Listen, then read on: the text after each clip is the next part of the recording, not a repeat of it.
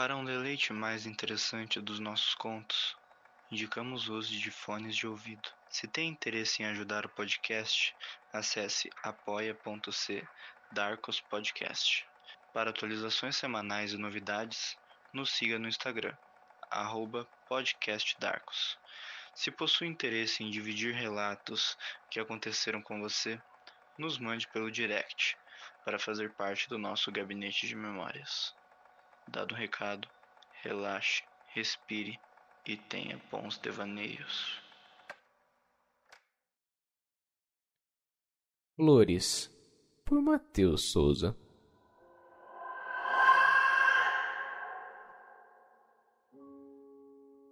Sabe, estar sozinho é algo bom. Mas deve ser belo dividir momentos com uma pessoa especial. Eu vivi sozinho tanto tempo, tantos anos, nem sabia mais se era capaz de encontrar o amor. Realizar o simples como um jantar, ver um filme ou apenas um abraço. Esse meu medo aumentou muito recentemente, pois eu conheci ela, a pessoa mais interessante da minha vida. Ela era maravilhosa. Cabelos negros, uma pele bronzeada, com um largo sorriso incrivelmente bonito. No momento que vi ela, eu sabia. Era ela que iria acabar com a minha solidão.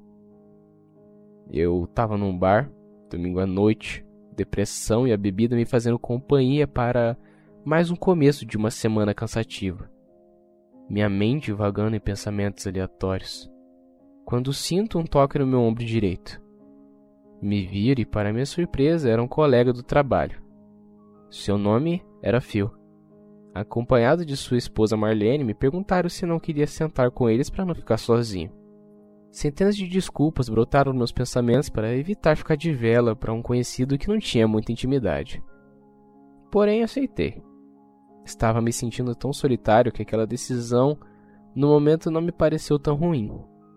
Nem cinco minutos haviam se passado e a esposa dele me questionou o motivo de estar abandonado num bar domingo à noite se não tinha alguém para esperar ou sair comigo. Obviamente, estranhei, né? Uma desconhecida questionando isso? Mas eu estava paciente nessa noite.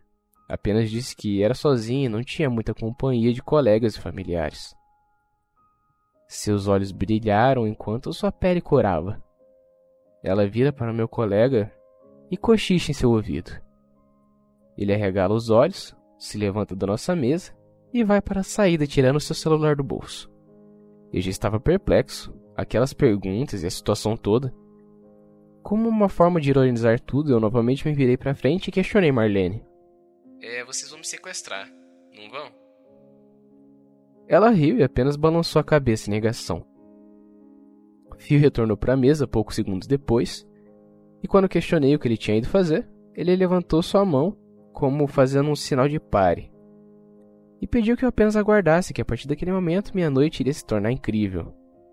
Ele era um cara legal, mas nada confiável.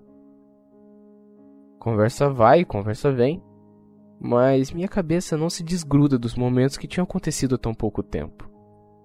Enquanto conversávamos, escuto a porta do bar se abrir. Um barulho de salto alto se aproximando do meu lado direito. E quando eu olho para trás, eu vejo a mulher mais linda e absurdamente glamurosa que meus olhos já tiveram prazer de ver. Sente-se, disse Marlene para a mulher. A mulher me olhou, sorriu e fez um gesto pedindo para eu pular o banco para a minha esquerda. Voltei à terra, meus pensamentos perdidos enquanto minha língua havia ficado dormente. Só conseguia gaguejar enquanto ela se apresentava. Mary era seu nome. E que voz, que pernas. Era perfeita. Vou poupar detalhes, mas acho que ela gostou de mim. Pois conversamos muito. Não consegui saber quase nada sobre ela, porém nunca mais consegui esquecer aquela noite. E infelizmente não peguei seu número. Mas eu sabia. Era ela. E eu ia me esforçar muito para encontrá-la de novo. Dias se passaram e eu não via mais o fio indo trabalhar. Ele era meu único meio de entrar em contato com a Mary. Será que ele está escondendo ela de mim? Será que ele e a Marlene devem estar tá escondendo? E eles não querem que eu tenha contato com ela? Filhos da puta. Qual que é a dificuldade de deixar dois seres criados um para o outro ficarem juntos? O fio sumiu. E eu questionei o nosso chefe, ele apenas disse que o fio havia se demitido. Caralho, fio. Você é um grande merda. Perguntei ao meu chefe se ele ainda tinha o um contato do fio. Meu chefe se negou a entregar qualquer dado sobre ex-empregados da empresa. Meu sangue ferveu. Eu sentia meu corpo pegar fogo. E num surto de ódio eu gritei com aquele animal. Ô filho da puta! Eu preciso desse número. É a única maneira de ser feliz. Seus olhos se regalaram e ele apertou um botão em sua mesa. Nem dez segundos se passaram e dois brutamontes me arrastaram para fora da empresa. Bom, agora eu tô desempregado. Finalmente tenho tempo para ir procurá-la. Não vou desistir da Mary. Ela me ama e eu também a amo. Minha primeira tentativa de procura foi no bar. Frequentei-lhe todas as noites durante um mês. E durante os dias eu entrava em prédios da região perguntando sobre a Mary. Ela havia me contado que era secretária de um dentista. Então foquei meus esforços nessas informações. Dois meses estavam quase se completando, até que ao entrar em um dos prédios consigo ver de longe, entrando no elevador, aquela mulher que considerava a mais linda do mundo. E ela não me viu. E até preferi que fosse assim. Questionei para o porteiro sobre ela. Ele não falou nada, só falou sobre o andar que ela trabalhava. Acho que ele entendeu que éramos almas gêmeas. Dei início ao meu plano. Todos os dias eu visitava aquele prédio com um vaso de flores. Colocava na recepção e pedia para entregar ao consultório onde Mary trabalhava. Colocava em cima das flores um bilhete com uma frase falando sobre sua beleza e uma assinatura de admirador secreto. Ao final do bilhete, um pequeno número. Nove dias se passaram e agora ela tinha nove dígitos, que formavam meu número de telefone.